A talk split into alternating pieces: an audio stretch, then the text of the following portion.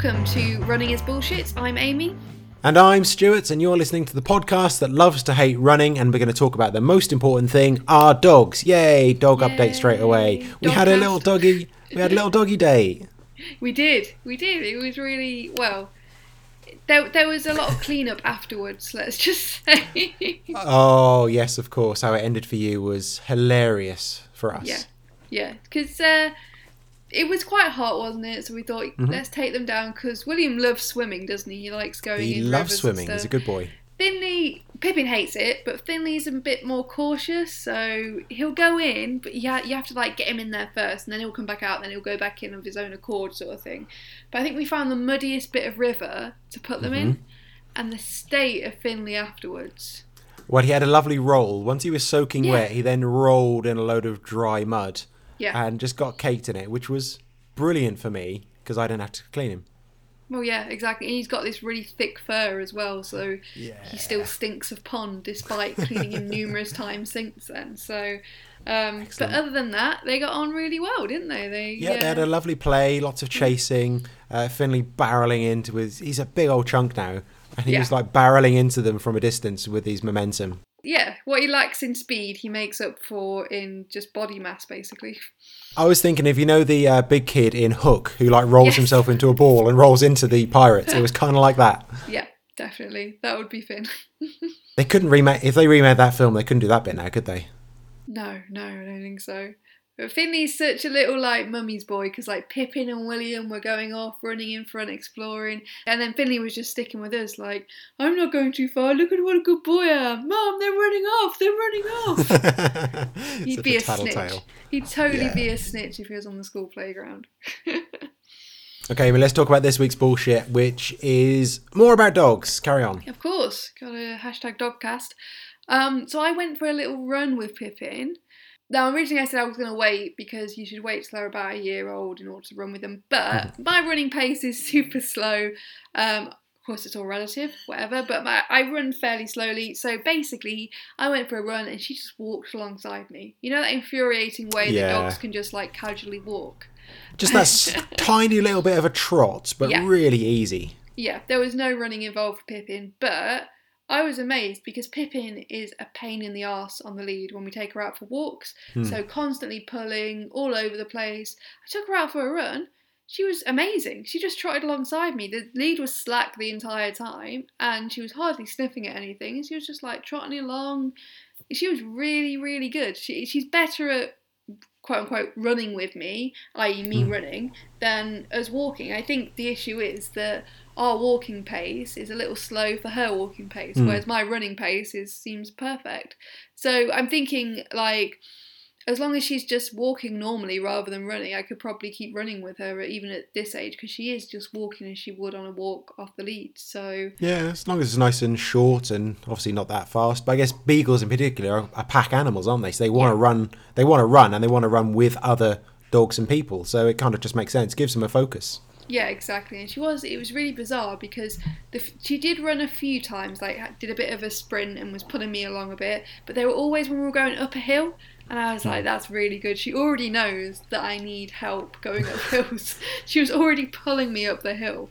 So um, I think, I think there's definite potential. Segue in for Canicross there. Oh yes, I went out this morning uh, for my first Canicross run. We bought the harness. We got the whole gear like straight away. We were just looking at. Right, let's get a proper harness. Let's go all in on this. And I went out for a run this morning. It was brilliant. I mean, it took a little. I pretty much learned the commands I was supposed to give about ten minutes before I left.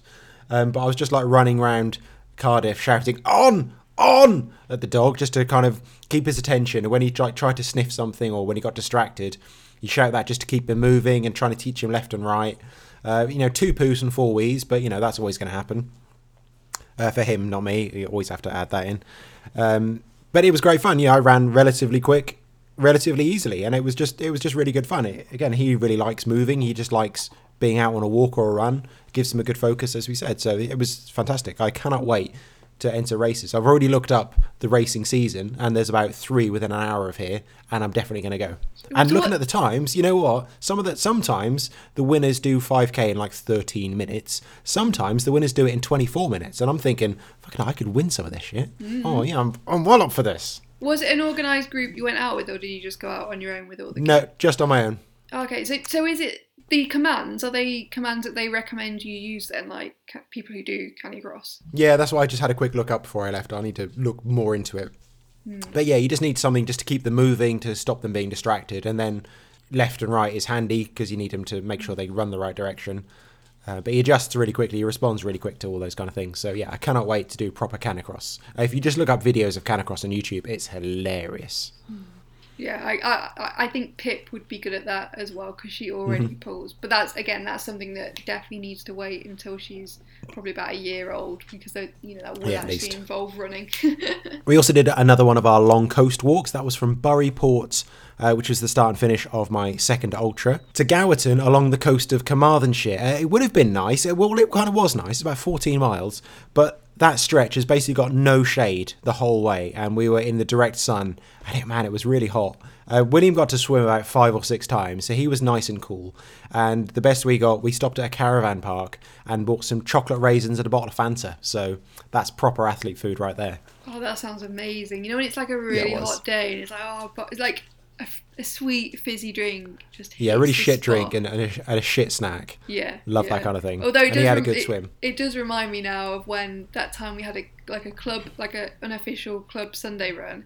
Um, did you go to that one, that Porthcawl one, Rest Bay? Yes. Yeah, and I was going on the way back. I became really unwell, like really, really unwell, like feeling like how it, stuff was going to come out of both ends. And I had this like massive drop in what I assume was like blood sugar or blood pressure. Hmm. I remember getting back to the cafe. I've probably told this story before, like a lot of my stories. But I remember getting back back to the cafe where everyone's meeting afterwards, about an hour behind everyone else. Um, and I was just stood, like queuing for a drink, thinking I need like a Fanta or something. And there was a mirror behind the bar, like the bar area. And I could just see my face, and I was white as a sheet. and I was like, Fanta, please. And I was like gingerly sipping on this Fanta, trying to, yeah, regain some Right. some sort of composure. But yeah, I don't remember that. Most of what I remember about that is that you suggested we go and do this route um, from Porthcawl out and back. But I think when you did it earlier in the year, it was fine. But when we did it, it was really dry and hot. And so it was just all sand. yeah, The whole path had just turned to sand, and everyone was cursing your name the entire time. Yeah, it's a good workout. Yeah, we really hated you. well. I, I got the karma because I felt awful, and then it started chucking it down with rain just before did, yes. I got back, and I got caught in the rain. I thought this can't get any worse. So Actually, my other favourite thing about that run is that was um, SBC. She was like running with a bit of a group, and she just kind of went off on her own just to like run over the dunes and things because she just kind of just wanted to do something a bit different. And as she kind of peeled off, someone said, "Oh, where's she going?" I said, "Oh, she's just gone to have a poo." and by the end of the run, people were like, "You're right, Holly." They were like checking up with her because everyone had heard she'd gone for a poo, and everyone had just accepted it. And so the more she argued, and the more she, she said she hadn't gone for a poo, the more everyone believed it. they should have been checking up on me. I was the one that needed a poo. Didn't didn't even know about that to be honest.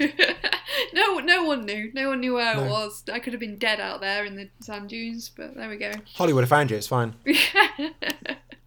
Um, and also, really quickly, just this week, I ran my first club session in about six months. So it was only six people, but we did like a 200 meter session. Everyone hated me for it. It was back to normal, really. It was very nice to, good to be back. I keep meaning to do those, but then I it's because they're it's because they're like those sort of workouts. As soon as there's a proper like 5k club session, I'll be back. But every time I look at like the proper workouts, I'm like, nah, nah, No, that's not really your style, is it? no, no, running, workouts, anything physical exercise, not my style. Okay, we'll move on, and I think there's probably less dog talk coming up. Um, so, catch up from the last episode. At Shiny Little Ears just replied to us on Twitter. I feel I've caused some offence here. Of course, this is about her phone wristband holder, which we were just alarmed about, frankly. Anyone would think it was a great idea to carry your phone on your wrist. I mean, do what you want to do, but it's weird. Uh, she said, I didn't think it was that weird. I thought I was sharing this genius thing I found. Now I'm worried people are going to stare at me as if I was wearing a hat like Benny from Crossroads. the famous, famous insult. That's what everyone says, yeah. yeah. oh Shani, we're sorry, but we're not. It's no, it's it's weird. At right underscore Pete also replied, I also stand by the wristband phone holder, purely because the shitty upper arm ones lose their stick so soon and then slide down my skinny arms. They're not supposed to stick to your arms, are they? They usually have Velcro, don't they? Yeah, lose their stick. Do they mean? Does he mean like that's what he means? Like the, the Velcro comes a bit under. I guess, but just wear a waistband. Yeah, just wear a waistband. All this on your arms, on your wrist is nah. Wear a waistband. we asked on Twitter, and there was lots of support for flip belts. Uh, they seem to be kind of the default go-to whenever you ask about um, waistbands. Though Amy still likes her SPIbelt, and mine, by the way, is a crossface slim running belt, which is pretty cheap. Hmm, I, I do still want to have a look at the flip belts because I think the thing is about the SPIbelt is there's only so much space in it. Whereas the flip belt, it goes like all the way around. There's different Yeah. pockets. I think so. Yeah. They are, they are a bit more expensive. Yeah, but th- to be honest, I don't know about flip belt, but my SPIbelt, I can get a good like four years out of it, like using it all Hmm. the time before the elastic starts to really go. So, yeah. And the most important thing is it's better than a wrist holder. Oh god, yeah. Or even worse, holding your phone in your hand while you're running. Oh, with the um with the headphones in your ear as well, Yeah. just yeah, like with cable flapping around. Yeah, that's bad. Yeah. Noob, noob alert. Noob. Although I do do that sometimes at the end of a run if I want like a certain song on, or sometimes towards the end of the run I just get my phone out and like check my text messages because I'm like, oh, I'm nearly at the end now anyway. Are you that busy? yeah. So I realised that I look like a bit of a noob then, but I don't care. Definitely. So this week we also have a giveaway. Woo! Woo! Um, just to be totally like upfront, there is a conflict of interest, I guess. So I'd like to declare that the person who has donated this item for giveaway is my mother. So I mean, that's just standard nepotism. We're fine with that. yeah, that's fine. The way I just phrased that sounds like she's donating a scarf or something. It's not that. Um, my mum has a business called Moments of Mindfulness, and it's an online resource and shop for skincare products, meditation resources, and well-being blogs. Um, so my mum Nikki, who describes herself as Amy's long-suffering mum, think pigeon rescues and lo- lost up a mountain. Thanks, mum. She's a complementary therapist who runs moments of mindfulness and picks all the products herself. So I've had a few of her products actually that she's. Of course, I get these for my birthday, for Christmas. You know. yeah, that makes it easier. yeah, exactly. But she she has some really great products that she gets, like various like skin creams and stuff for the bath and things like that. Um, so if you want to find out more details about that, they will be on our website. So runningisbs.com forward slash giveaway. And we're not asking you to do anything too complex. Just put in your details and we'll draw a number, generate a number out of a hat, whatever, um, and you can find out if you win. And there's information on there about all the products that are in this runner's box that she's offering. So it's a she does these subscription boxes. Um, so this is a special runners themed one. Yeah, uh, the photo here, we've got some Epsom salt, some bath soak, some foot balm, and of course some bird and blend tea, and a little like brush thing to really get all that skanky skin off your feet. I mean, moments of mindfulness, what could be better than this podcast for mindfulness? Exactly when you're trying to meditate and relax. Yeah, perfect. We're talking about literal shit.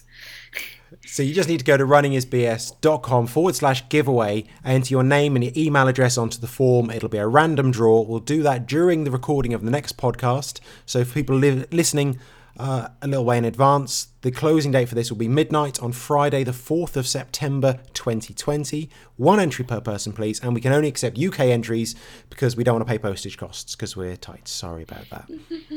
Now, the big news from about two weeks ago now is that there is a new record for the fastest known time around the Wales coast path, and so we made Rhys Jenkins install Zoom on his phone to have a chat. I'm talking to Rhys Jenkins, the new record holder for the fastest known time around the Wales coast path. So, first of all, Rhys, huge congratulations from us and everyone listening. The official time for the 870 miles was 20 days, 10 hours, and 36 minutes. Uh, a week and a bit on, how are you feeling on a scale of one to bloody knackered? Um, really fatigued. It's weird. Um, my whole body, my, mo- my my legs, and my muscles are sort of they're okay, um, but the rest of me, in terms of like fatigue, you know, when you're really just tired and you can Mhm. feel your body, it just um, my sleep patterns are all over the place. Um, it's almost like uh, my body tries to fall asleep at any second when I'm sat down for too long. It's um, uh, mentally, it's uh, it's starting to hit home what I did. Mm-hmm. Initially, it didn't really set, sit with me, if that makes sense. It's, mm. it's taken a while to sort of um, look back and understand how far I actually went. Yeah, it's a, it's a good distance, but what a fantastic uh, course to do. What, you know, a great challenge to have set yourself it's fair to say you left it pretty late uh, on the challenge to get that record. You dropped, I think you dropped down to about 24 hours behind pace, I think at about halfway. Uh, but you put in a, like a massive two days to sneak in under the record by two hours. So just want to know how much of a plan was there, or were you just kind of getting through each day? No, um, so originally the plan was to do 19 and a half days. Um, that was always giving me a buffer of a mm. day, if that makes sense. So we always had that buffer of when things go wrong, which they always do on these things, and when the weather's crappy or if your ankle's hurting or stuff like that, which it did, um, you have that 24 hours of um, basically uh, well, playing catch up or whatnot to get into the record. Um, as for like the final, well, like you said, we did get behind record pace at one point, and it came to a point um, just outside of the mumbles where the crew sort of just sat, sat me down, and uh, it happens a lot with my crew, and they were just telling me like, you need to pull your finger out basically because the record's getting away from you. And that original plan you've written, it needs to get ripped up and thrown out, and we need to start again. You need to go all through the night, and I'm sitting there, and I'm obviously not in the right mental state. I'm obviously tired, and I, and I, we just closed the van door, so it was just me and Keris in the van, and I just sort of said, "Look, just be honest to me, because at the moment I still know if I stick to my plan, I can get there. Um, I know I can pull out what I need to on the final couple of days. And if we go now non-stop to the end, there's a chance of me burning out and I won't be able to get back up and go again. And she was just like understanding of it. And she said, just leave it with me. And she went off and spoke to my coach. And my coach was just like, 100% just stick to your plan and don't deviate from it. Uh, the plan was all along to just get to the last two days within touching distance of the record. And I knew that if I needed to do it, which I did have to do in the end, I'd have to pull out some long, very long days just to get underneath the record time. And we didn't want to leave it to minutes, but we realised that it, it, was going to come down to hours rather than days um, around the Mumbles area.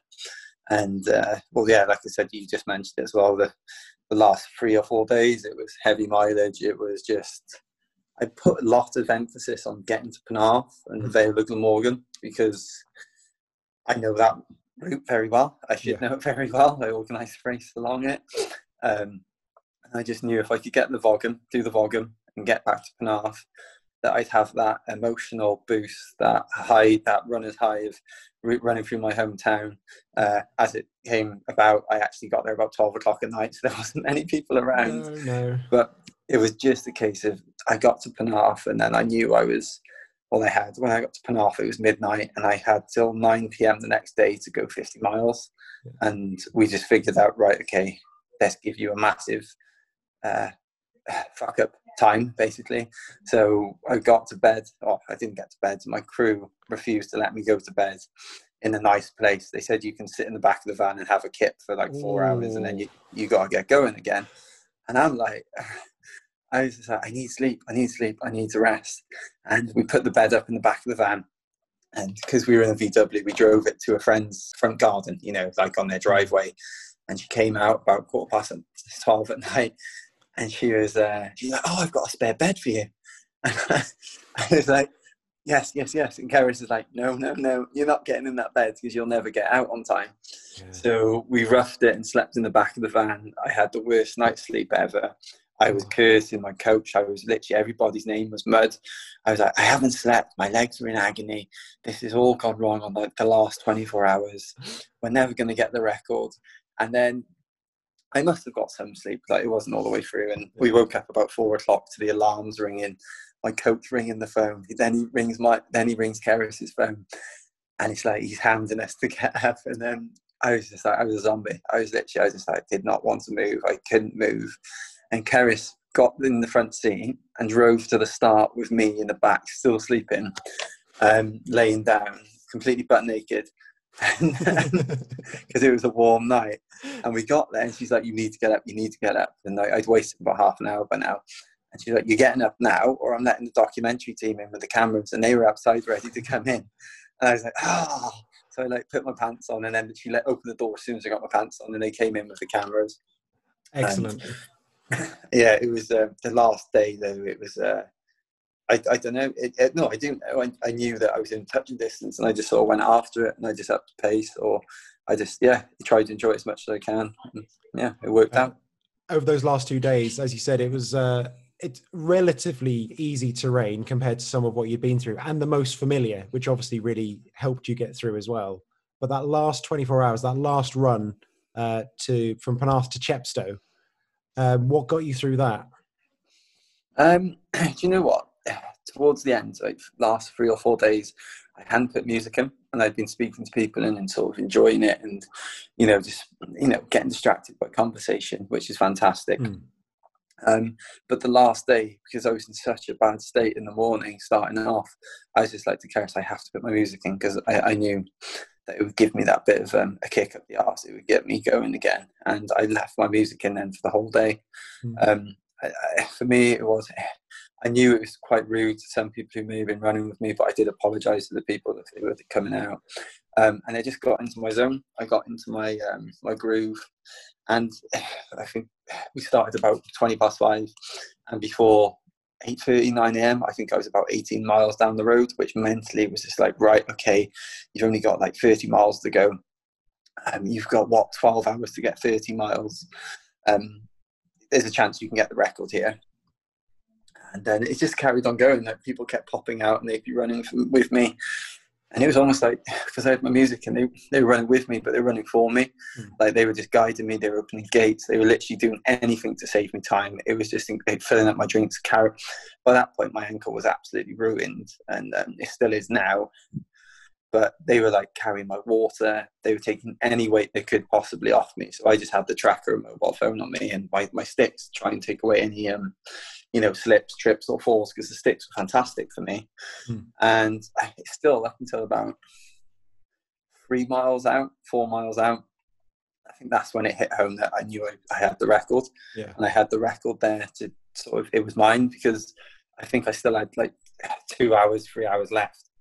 Um, and you get a nice little run through an industrial state there as well. Oh mate, it's just like I was going through a field and it was really rutty and you know lots of holes and I'm going like, right, okay, get through this field, and you've chances are you're not going to twist your ankle. Uh, you've got three hours here. If you twist your ankle, you can still crawl that yeah. distance in three hours. And I literally just sat down on the grass. I was just like, right, that's when it hit home that I had the record. And then um, people started coming out and running with me, and then we just carried on running to the end. It was um, a really special moment in my life. Yeah, it was a beautiful video. I saw loads of videos of that uh, finish. It was absolutely fantastic to watch over that 21 days of running, your Strava recorded, I went through and did a quick uh, top up, 75,000 feet of elevation, which I looked, that is more than Amy and I have run together so far this year. you gave me one of the biggest chuckles of the whole trip when you said, Congratulations on reaching your weekly target. Yeah, your first run. To... Yeah. Your first run said, "Well done, Rhys. You've completed your 30 kilometer uh, weekly goal, which you'd run 70k that day." because I've been tapering, I um I left it on 30k because I saw your comment and it made me laugh. I was like, people are going to see this every week now, and um, I just left it there. And I, genuinely, your comment got me chuckling out loud. And Karis was like, "That's fantastic." Hey, yeah, props every, to you as every well small goal that you get it always works. Um, what were some of the hardest days in terms of climbing? Because yeah, that's a huge amount of elevation for three weeks.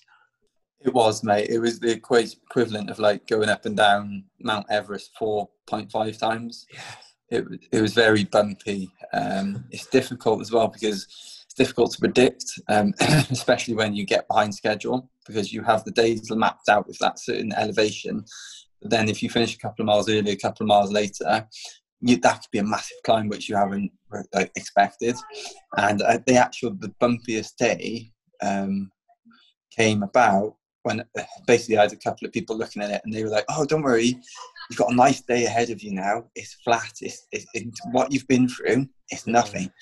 uh, it turned out to be a day where it was about 2,000 meters worth of climbing, um, which is two times up and down Snowdon or something like that. yeah. Uh, the weather and the heavens opened. It was this literally polar opposite to what they promised me.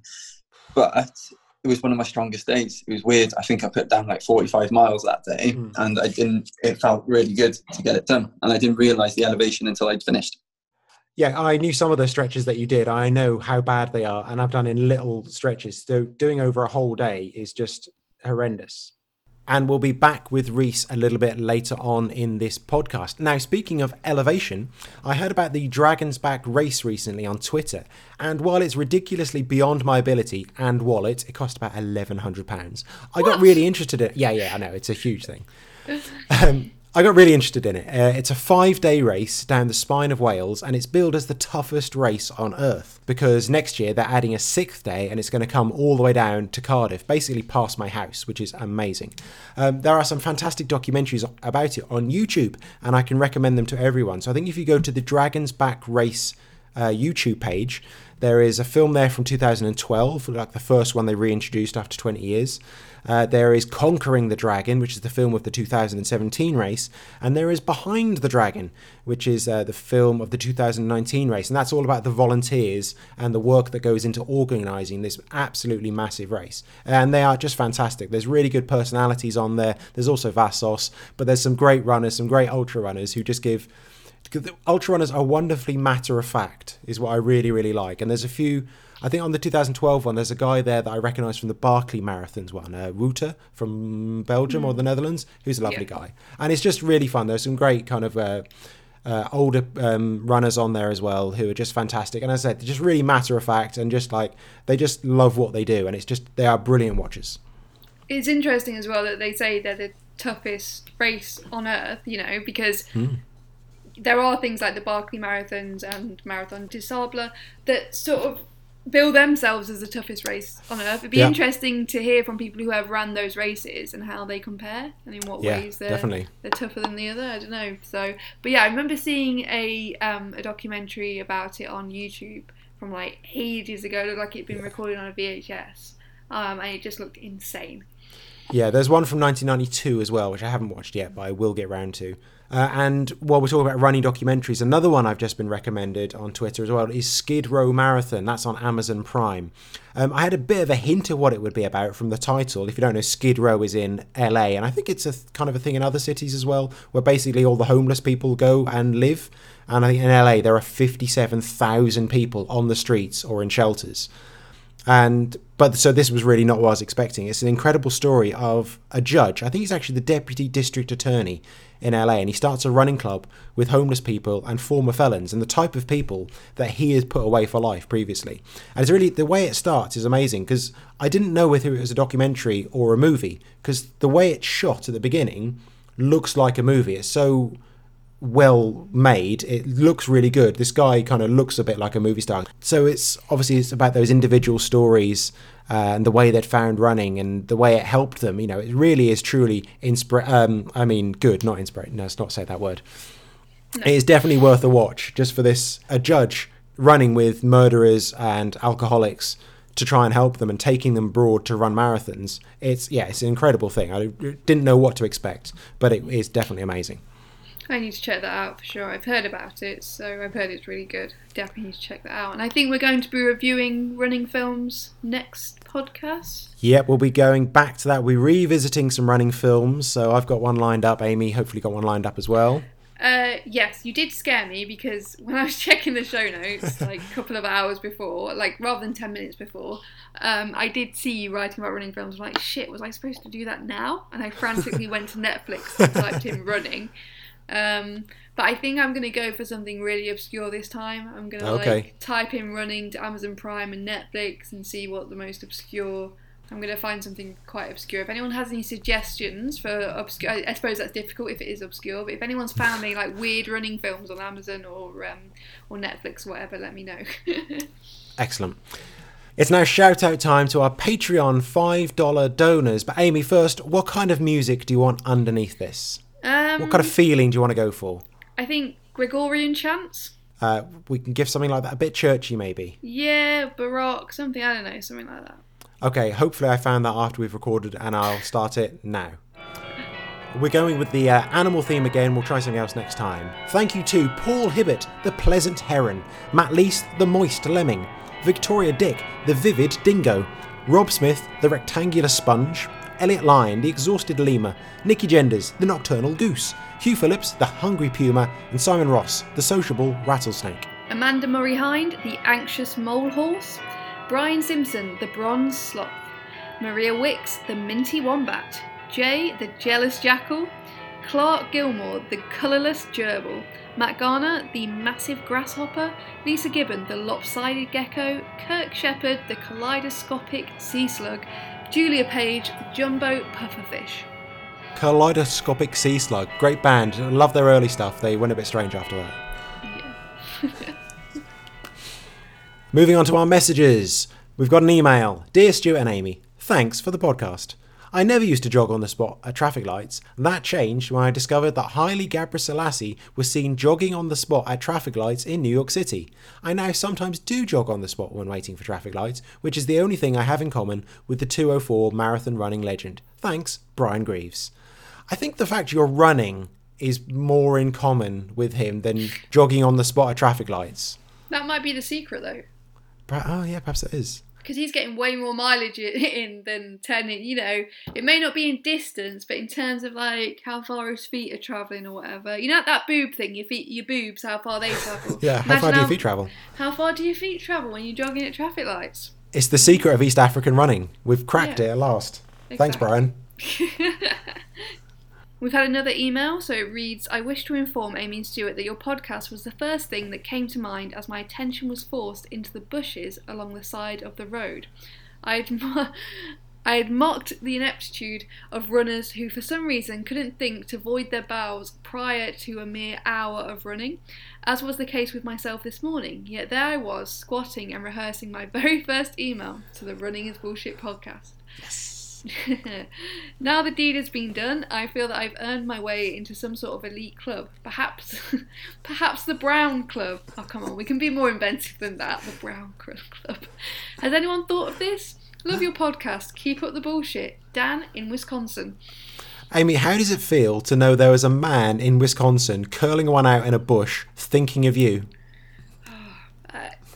It, it's a small world, isn't it? After all, yeah. This this connected society we live in. You know. Yeah, and I love how elaborate he's gone into just for like he had a shit in a bush and he's Yeah. Yeah, he goes he goes very elaborately into it, but then comes up with the Brown Club. I mean, Yeah. maybe the sh- maybe the poo wasn't very like didn't take him a long time, so he didn't have enough time to think through the name. perhaps yeah. So, uh, but we yeah, we can do better than that.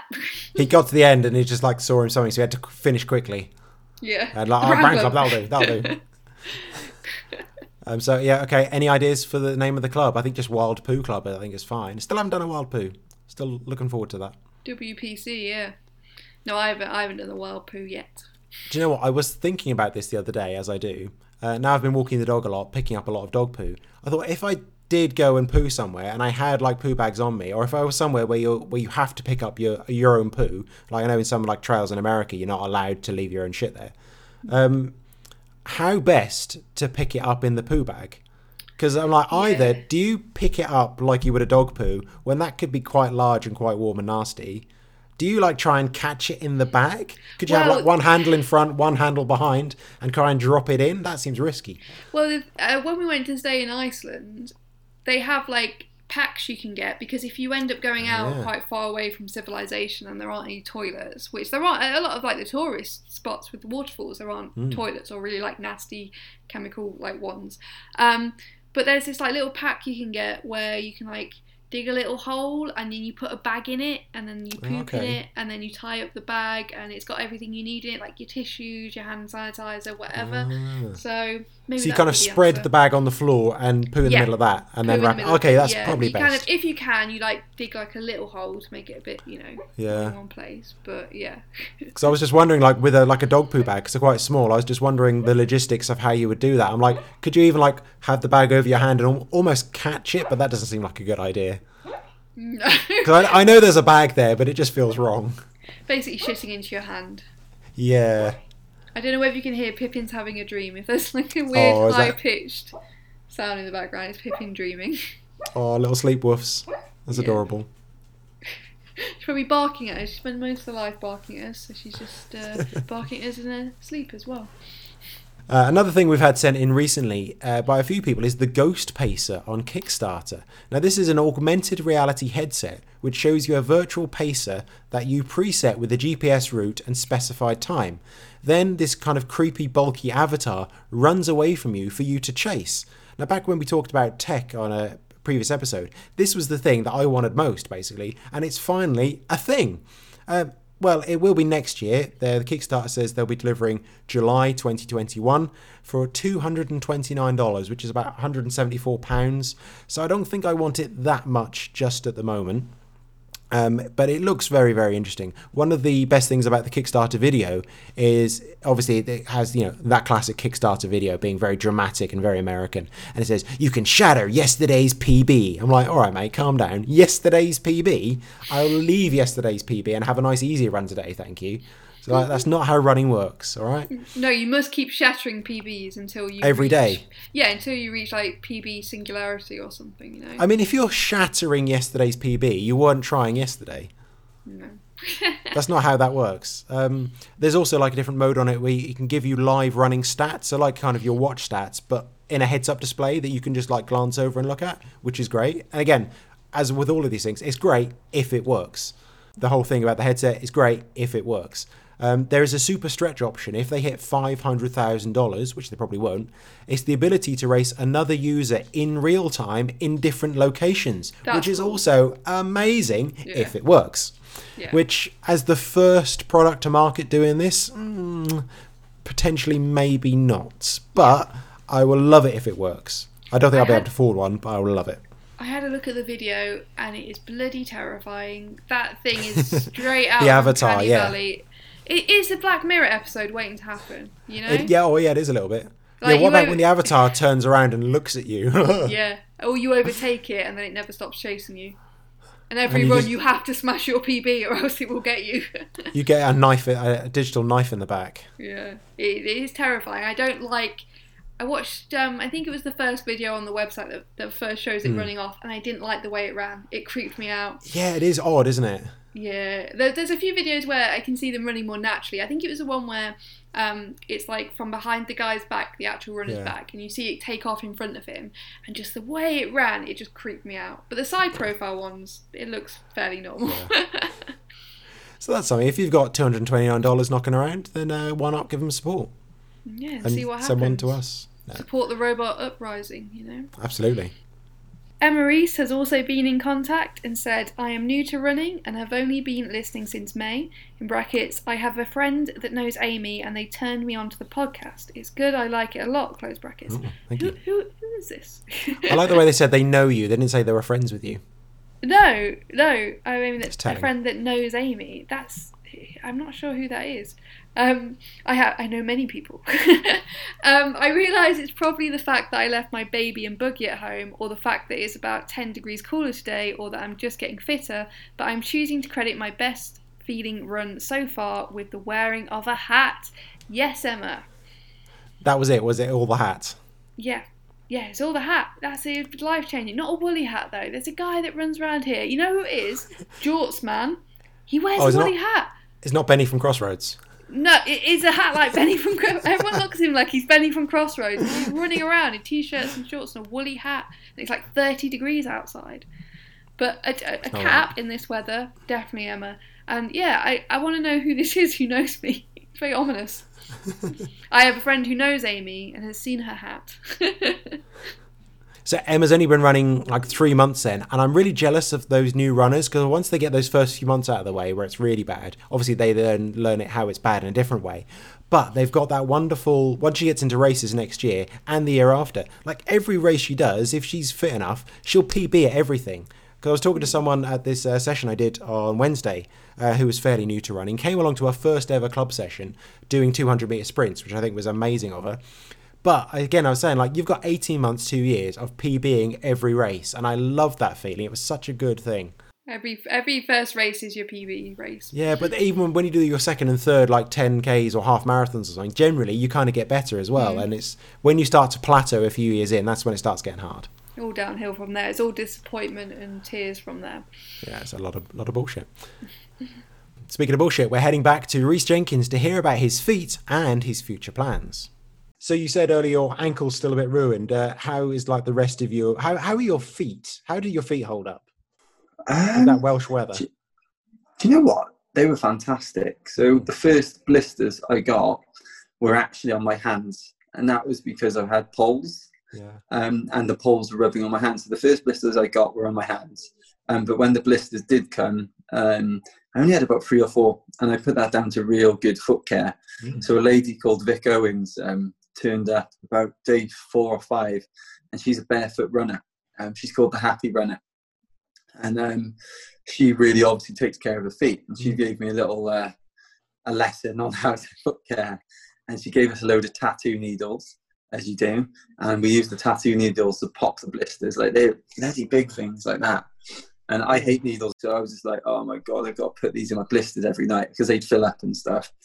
But the um, we had a, a pro, we had our processes for when I'd finish. So I'd finish, I'd have a bath. In the bath, I would um, pop my blisters. That's if we had a bath. If we didn't have a bath, it would be a wet wipe shower, which I'm sure we all had. and after that, I put my feet in a bucket of Dettol and water. So I'd be yeah disinfecting my feet with that. And you know what? It burns for like about ten seconds, and then it's actually fine, and it toughens up the feet quite a bit. Um, and then Keris would put magnesium oils into my feet and massage the feet like around the toes and like the top of the feet and underneath the feet just to get rid of any wastage. And then after that, we'd cover the feet in like uh, antiseptic cream or Sudocrem or whatever we had available Yeah. and leave it on there for the night. And my feet were fantastic throughout. Like, I got a couple of black toenails, but nothing that you really moan about, really. Wow. I'm I'm really impressed. I, I- we- I know we've had a few people just pull their headphones out and have a little breath to themselves, thinking about your toes. Um, but no, that's that's really impressive. So I'd be breaking like I think three or four times a day, Mhm. and by the end it was only two times a day. But every time I stopped, I'd switch socks. So Mm. the socks would come off, I'd put new socks on. So I think that also, with a bit of Vaseline on your feet, um, really helped. Wow, good tips there for anyone else that wants to run for three weeks straight. Um, so I- I'm not sure if it's a bit early for this now, and obviously it's difficult to know at the moment. But what is the next challenge? Is there anything in mind, or is it too early to think about such nonsense? No, no, no. Um, obviously, I've got Badwater again next year. That's Mhm. taking place. Um, obviously, COVID dependent and stuff. So that would be my race next year. But I think one thing this challenge has taught me is to create more of my own challenges and not just do races. Mm. Um, it's something which I started off doing when I began this journey, and it's something which I really enjoy. Like you get to play by your own rules. You can break when you want. You can, as long as you obviously the FKT was fantastic, but I got to see Wales like not like many other people have seen it. It's just um, I've seen every inch of the Wales coastal path. Like I've seen the people, I've seen the locations, I've seen um, the wildlife. So like saw a couple of snakes, uh, dolphins, porpoise. I saw too many cows for my liking. um, but to answer your question, I think the next challenge again will connect me back to Wales even more. Mm. Um, I'm not 100% convinced on what I'm doing, but I do have an idea of what I want to achieve from it. So Okay. it's seeing more of the land is Yeah. probably doing something which nobody else has done, and yeah, I guess pushing the boundaries that little bit further. Um, I've really this this trip has really made me fall in love with Wales all over again. It's, it's just like like you said, you've done some of the path yourself, and I think you were warning me about certain areas as well. and for as brutal it is, it's just as beautiful as well. It's Oh, just yeah. Oh, unbelievable. Yeah. Uh, did it ever get to the point of because I, I found this even on like a I think a three hour one in Pembrokeshire where you get to the top of like a cliff and you see a view again and you just go, God, another great view. And you get a little bit bored of it because oh, it's, it's amazing again. Oh, the sea lapping on the cliffs again. One hundred percent. Because I had different, I had different people come out and run with me, and it was new for them, and they'd be like, "Oh, this is a beautiful in, inlet," and like, "Oh, this is fantastic. We get to go down to it and see the beach." And I'm there going, "Oh, what goes down has to come back up because I know exactly what's happening. And they're like, "Oh, there's a wooden bridge," and I'm like, "That's like the hundredth wooden bridge I've seen." but like, it's nice to see other people's reactions, and it does make you forget about like the ups and the downs and stuff. But it's um, yeah, there's a lot of times when there was a point outside Aberystwyth, and I looked right, and I could see north, and I looked left, and I could see south, and it was just like that's when the, the, the magnitude of the distance I was doing really hit home as I could see where I come from and I could see where I had to go. It was um, oh, yeah. it was intimidating, but then it was also quite I don't know, it was calming. It's almost like you could see your end goal of have I, obviously it wasn't the end end goal, but yeah. as soon as I knew I was around Gower or like Pembrokeshire, then it was going to become a bit easier and it's just uh, there are other areas there where you feel like you just can't escape certain things because it goes in and out, in and out. Mm. If you see a lighthouse, which is I don't know a mile away, it could be seven or eight miles away by the path, and then when you get to it, you're like, oh, that took ages. But then to get away from the bloody thing is just as long, and you keep looking over your shoulder, and it's like, it's I think there. it was Strumble Head Lighthouse. That that thing still haunts me. I could see it when I started, and I could still see it when I ended that day. Um, but it's that that part of the coast was probably my favourite part. It mm. really like where the cliffs like just jump out of the water, and yeah. yeah. yeah. it's a great advertisement for the Wales Coast Path. Me and Amy bang on about it pretty much every week uh, now, but obviously, you, you, know, we're big fans, and so are you. Perhaps really quickly, uh, obviously, you're a race director as well. We spoke about this last time you were on the on the podcast. Uh, your races, as it stands, are on. Obviously, it's a fluid mm-hmm. situation, but can you just quickly tell us what races you've got planned? Yeah, of course, mate. So, to touch wood, we should be able to have the Vaughan this year, which is taking place in a couple of weeks, which is the Vale Coastal Path from Porthcawl to Penarth. Then we have uh, two weeks after that, so the third Saturday of September is the South Cannon, which is the canal race, nice and mm-hmm. flat, but it goes from Newport to Brecon it's very scenic and beautiful, and it's probably really uh, there's going to be some quick times on that course. Put it that put it that way. And then in October we've got the Beast, which is uh, the Edam. Um, we tried our best to get it in the summer months, but for some reason it likes appearing in the the, the darker months of the year. You so can't control um, it. I can't control it, and it, you know what? It makes it more of a challenge, and I think people feel you know it's more rewarding when you get to the finish line. It's 50 miles. It's up and down. It's up and down, and it's a, it's a difficult race, but it's very rewarding, and it's, it's again it's beautiful as well. Where is that one? That is just outside Brecon, a place okay. called Sennybridge. It's the. MOD area, and um, it's that will be the final one of the year. And then hopefully next year we can get back to um, our full list of events. And I think we've got six for next year. So we're planning ahead and we're sort of just, yeah, 2020 has been a bit of a mess for everybody and I genuinely think it's a rate, it's the year of your own challenge. It's creating your own things and just getting out there and exploring, and uh, that's what I tried to do, and yeah, it worked. So. Love it. That's a fantastic place to finish. So thank you very much for talking to me, Ian. Mate, my absolute pleasure. I love speaking to you. cool.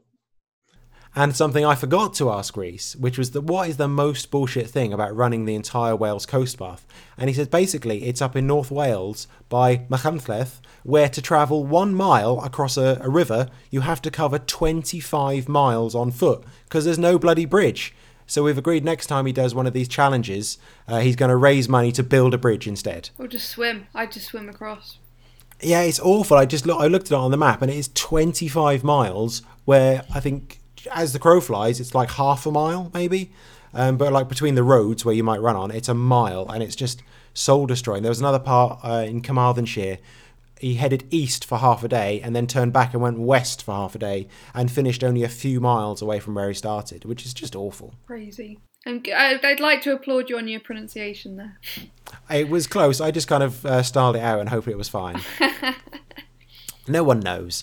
Um, Whoa! So, what do you reckon about um, Rhys's illusions next year and new challenges? That was interesting. Yeah, yeah, I have no idea because he seemed keen on the idea of doing something that other people hadn't done and of seeing Wales, and I'm not really sure. I know that you know there's only a few cities in Wales, so maybe he's going to run between the cities, and I don't know. Obviously, it's not going to involve the coast. I don't expect. I'm sure he's sick to death yeah. of that. Um, I mean, what could be a bigger challenge than the whole coast path? I'm, I'm fascinated to see. Yeah, yeah. He's obviously got something in mind because he said he had his goal in mind, but not really sure mm. how to hmm. do it. So he's obviously got some sort of um, like theme around it. But yeah, it'd be interesting He's to been see. interestingly sneaky there. I like it a lot. I, but he said he's going to do that. Is he going to do that next year Yes. as well as running Badwater? Yeah, why not? Yeah, well, just wipe that one out as well. That, that was oh. my attitude to doing like a marathon and an ultra in the same year, which I, I didn't really do very well at either. So Well, Badwater's only 135 miles. It's a piece of piss. yeah, I'm sure it'll be fine. bullshit running news, bullshit running news, da, da, da, da, da, da, bullshit running news. Hey. Uh, we'll start with a story a lot of people have flagged up to us, but it's kind of one I don't. It's one of these ones again. I don't want to put too much time into because it's just someone being a dick.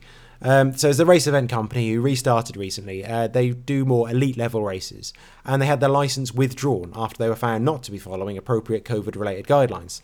Their response was to post on Facebook that it was a shame, and now you'll have to go and run with the fatties on Blackpool Prom. I'm like, fucking hell. So they deleted that, obviously, after they got a load of shit. They apologised a day later, and then deleted that as well, because they got a load of shit for that. And then they said they want someone else to do their social media. now, obviously, a load of runners piled on this.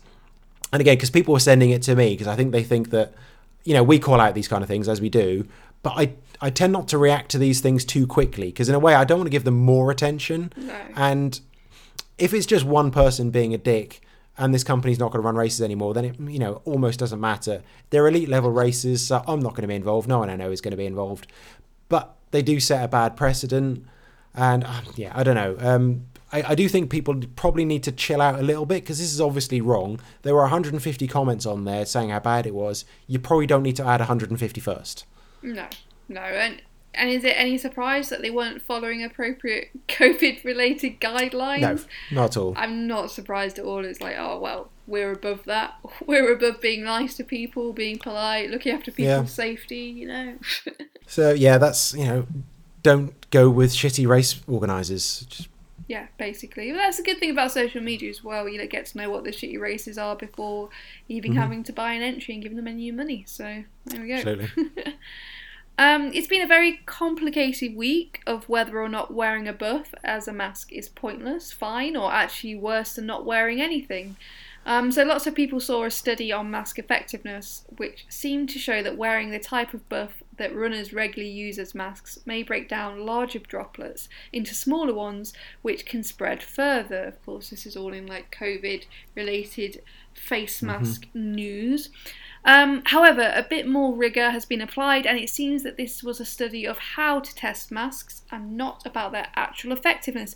Of course, it was, because whenever there's some sort of scientific research, it always gets skewed in the press to whatever people will scare people the most and sell them the most papers or get the most viewers, you know, whatever. Uh, fake news. So the droplet test was from only one person saying three words through the buff and was done as a proof of concept. I don't know who commissioned that study, who paid for it, but it is not robust. there are a huge amount of variables in transmission and infection, so let's just bear that in mind when reading anything about COVID.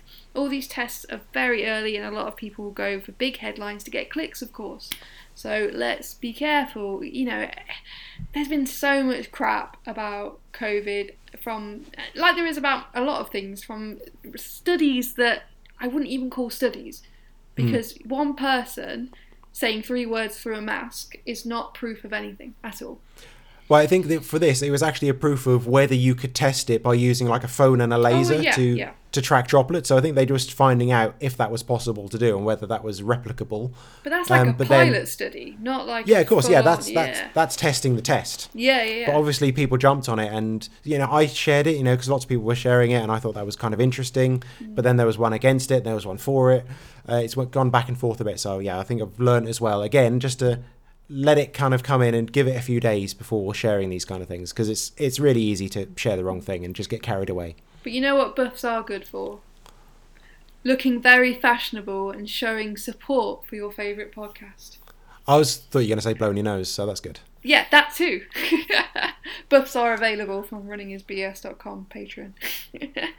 Thank you, Amy. Well done. Uh, now, the best story of the week, also sent in by loads of people. Uh, the headline Nude jogger wearing only a bum bag and trainers spotted running at North Staffordshire beauty spot. Now, this was reported in the Stoke Sentinel, and the article itself is probably more entertaining than the story to me. Uh, I quote. A wildlife photographer was stunned to spot the naked man, wearing only a bum bag and trainers, as he snapped pictures of the sunset in the Roaches near Leek last week.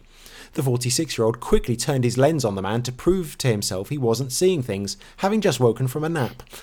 It shows him retreating down a path with his bare bottom on full show as two sheep nonchalantly eat grass. Other photos were unprintable. How else do sheep eat grass? Why do you? Why is that mentioned? Why is that in the story? It, they just wanted to paint a picture, didn't they? Absolutely. I- and they did. I can see it vividly. It's quite a beautiful scene. I, I love the, the bum bag wearing a bum bag. I wonder if that was a SPIbelt or a FlipBelt. It- you know what? He Yeah. wasn't wearing, even he wasn't crazy enough to wear his phone on his wrist, though, was he? No, absolutely not. Um, there was also because it's a wonderful local press. Uh, there's also a bit of background here as well, just to get, I think, a small gag at the end. The Roaches, managed by Staffordshire Wildlife Trust, is famed for once being home to wallabies after five of them were released into the wild in the late 1930s. This is very relevant. Many of the marsupials died during a particularly harsh winter in 1963, with the last verified sighting of one of the creatures being in 2009, and they are now believed to be extinct in the area. But the photographer added, I've not seen any wallabies, just willies. Hey! Well done, Stoke Sentinel. You've done a Love it. cracking work there. um, I also saw this um, somewhere else. I think some other people had seen him and actually approached him and spoken to him. And I just, I think actually, as the comments, I surprised me to learn the comments supported this was basically, so what? There's a guy running naked in the countryside. He's not. It's not illegal to do that. It's only illegal if you intend to cause offence. He's out in the countryside, running on his own somewhere fairly remote. You know, he's not doing anything wrong. No, I, I think we're very oversensitive about nudity in this country, aren't we? And we can't Yeah. quite separate when something's, you know, aiming to cause offence and when something's just some bloke running around naked, you know? Let him get on with it. The other story was saying things like, well, what are we supposed to tell the children? Well, you say, that's a man naked running. that's that's it, really, isn't it? What else? Yeah. Kids don't give a shit. No, he's not causing any harm, bless him. Let him let him live his best life running around And love people are and, and people are out taking photos of him and printing them. He's getting long lensed in the roaches. Oh Oh. god! And I bet he thought, you know, I just want to go out and feel the wind in my nether regions and everywhere else. and they've got some bloody wildlife photographer. having a nap, God. taking photos of sunset. I, you know what? I bet that wildlife photographer was a bird watcher as well. He's seen a cock or two. Hey. Hey! Something boobies, tits, something something birds with funny names. Yeah. I mean, we could we could try and contact him. If other people who've gone up to him and spoken to him, I mean, we found Pinskin Man. We did the impossible. It's true. Can we find the North Staffordshire new jogger? Yeah. Get in touch if you know him. Do you know what? There are naked races. I have heard of such things in various places. That would be interesting to get like a, a race director from one of those in. A naked runner, a proper naked runner. Oh, that'd be interesting. Definitely. Put that on the list. So, Stuart, what's next for you? Uh, well, next weekend I'll be camping in Snowdonia, which is that sounds very nice. Is Uh, this the club count? Is, it, is this a club camp or? Well, it's people, I know from the from the club because yeah. my only friends are from my running club, so I don't know other people because what's the point? Um, so obviously I'll be going to the coast path. We'll be taking the dog, doing a bit of camping, cooking some crap food. It'll be great fun. I, I'm going camping as well, but not, you know, not anywhere near anywhere nice for running. I'm going back to Usk actually, so Oh, I I could. don't. I don't see you as a camper. So you know what? I I used to camp a lot as a kid because we used to have a lot of our holidays camping. But as I got older, I've become very fearful of tents in that I get very claustrophobic and I don't like anything near my face. So Okay, we, me and my partner bought a tent and we had a practice the other day in somebody's garden. And it was really windy because it was quite near the uh, quite near the coast. And in the middle of like 2 a.m., I had like a big panic attack, and we had to go sleep inside in the hallway. so, so we're trying again next Tuesday. Amazing. yeah. So, uh, but back to us. So maybe a bit of wild swimming and pigeon rescuing. You know. Oh yeah, excellent. Yeah, yeah, yeah. Going back to the old uh, pigeon rescue stomping grounds.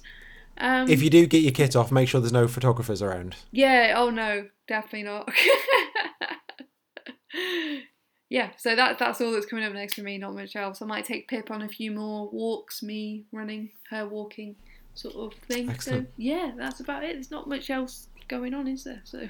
No, there isn't. There Oh, I'm isn't. doing the ultra either. That's the other thing to mention. Which uh, Oh yes. you know, uh, Rhys mentioned that the Vogelmin's still on. I know it's still Mhm. on. Um, I had an email about it a couple of weeks ago, a week ago, saying um, the race is at the moment still on. But Mhm. if you want to defer, you can. I just, I'm just going to defer because it's at that point I realised best, it's yeah. like literally two weeks away, and the longest run I've done is like 12 miles. So, yeah, I've deferred till Aw. next June. Yeah. no ultra stories this year. Never mind. Not this year, no. Although actually, there is that race in September, that 24-hour race in Bristol. Are you signed up for that one? It's like a loop. I think it's yeah, like a I, I have signed six-mile up to it. I, I'm honestly, I've got no idea what races have been cancelled or deferred or postponed or anything. I've got no idea. I don't think it's happening. I don't know. Okay, I haven't heard anything either. Good information. I've got for you there. Yep. Thanks. Um, so a final shout out to our Patreon $1 donors. They are Matt, Angela, Morwenna, Louise, Chris, Anthony, Victoria, Charlie, Jonathan, John, Harry, Liz, Larry, Len, Rich, Steph, and Matt. Thank you. If you've enjoyed this bullshit, please visit www. if you've enjoyed this bullshit, please visit runningisbs.com to see the show notes and links from this episode and the whole back catalogue, as well as links to our Patreon, merch store, and social medias. And don't forget the giveaway, runningisbs.com forward slash giveaway. Win a box of running nice things. Yay! Bye!